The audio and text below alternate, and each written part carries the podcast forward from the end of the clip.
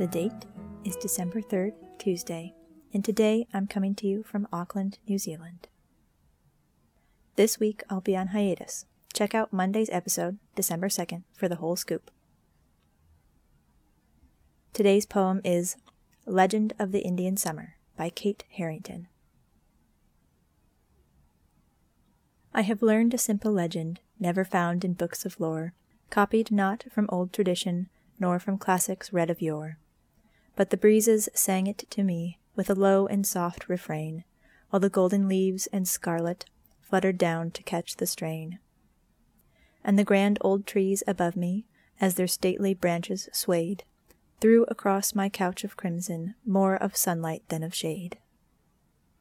I had lain there dreaming, musing, on the summer's vanished bloom, wondering if each penciled leaflet did not mark some floweret's tomb. Thinking how each tree could tell me many a tale of warrior's fame, gazing at the sky and asking how the Indian summer came. Then methought a whispered cadence stole out from the haunted trees, while the leaves kept dropping, dropping to the music of the breeze. I will tell thee, said the whisper, what I've learned from nature's book, for the sunbeams wrote this legend on the margins of a brook. 'Tis about an Indian maiden, she the star flower of her race, with a heart whose soft emotions rippled through her soul lit face. All her tribe did homage to her, for her father was their chief. He was stern and she forgiving, he brought pain and she relief. And they called him Indian Winter, all his actions were so cold. Her they named the Indian Summer, for she seemed a thread of gold.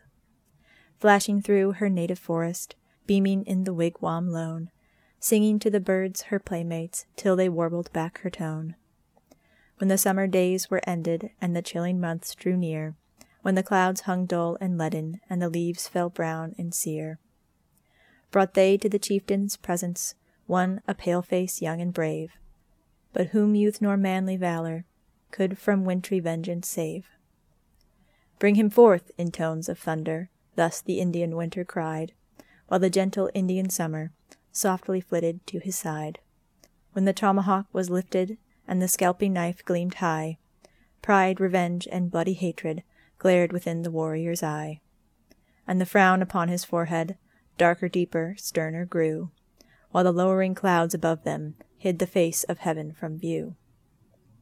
Spare him, O my father, spare him, friend and foe were thrust apart, while the golden thread of sunlight twined round the man's heart.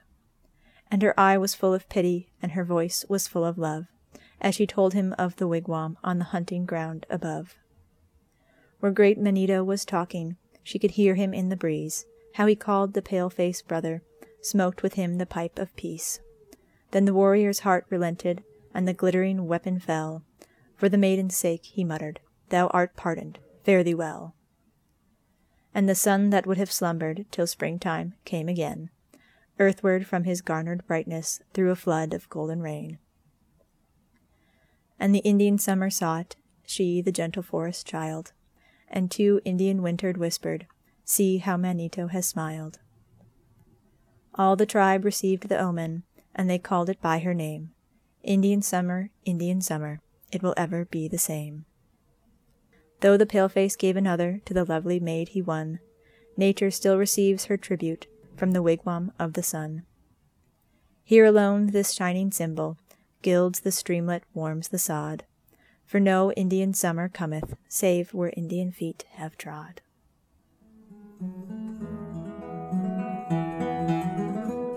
Thank you for listening. I'm your host, Virginia Combs wishing you a good morning, a better day, and a lovely evening.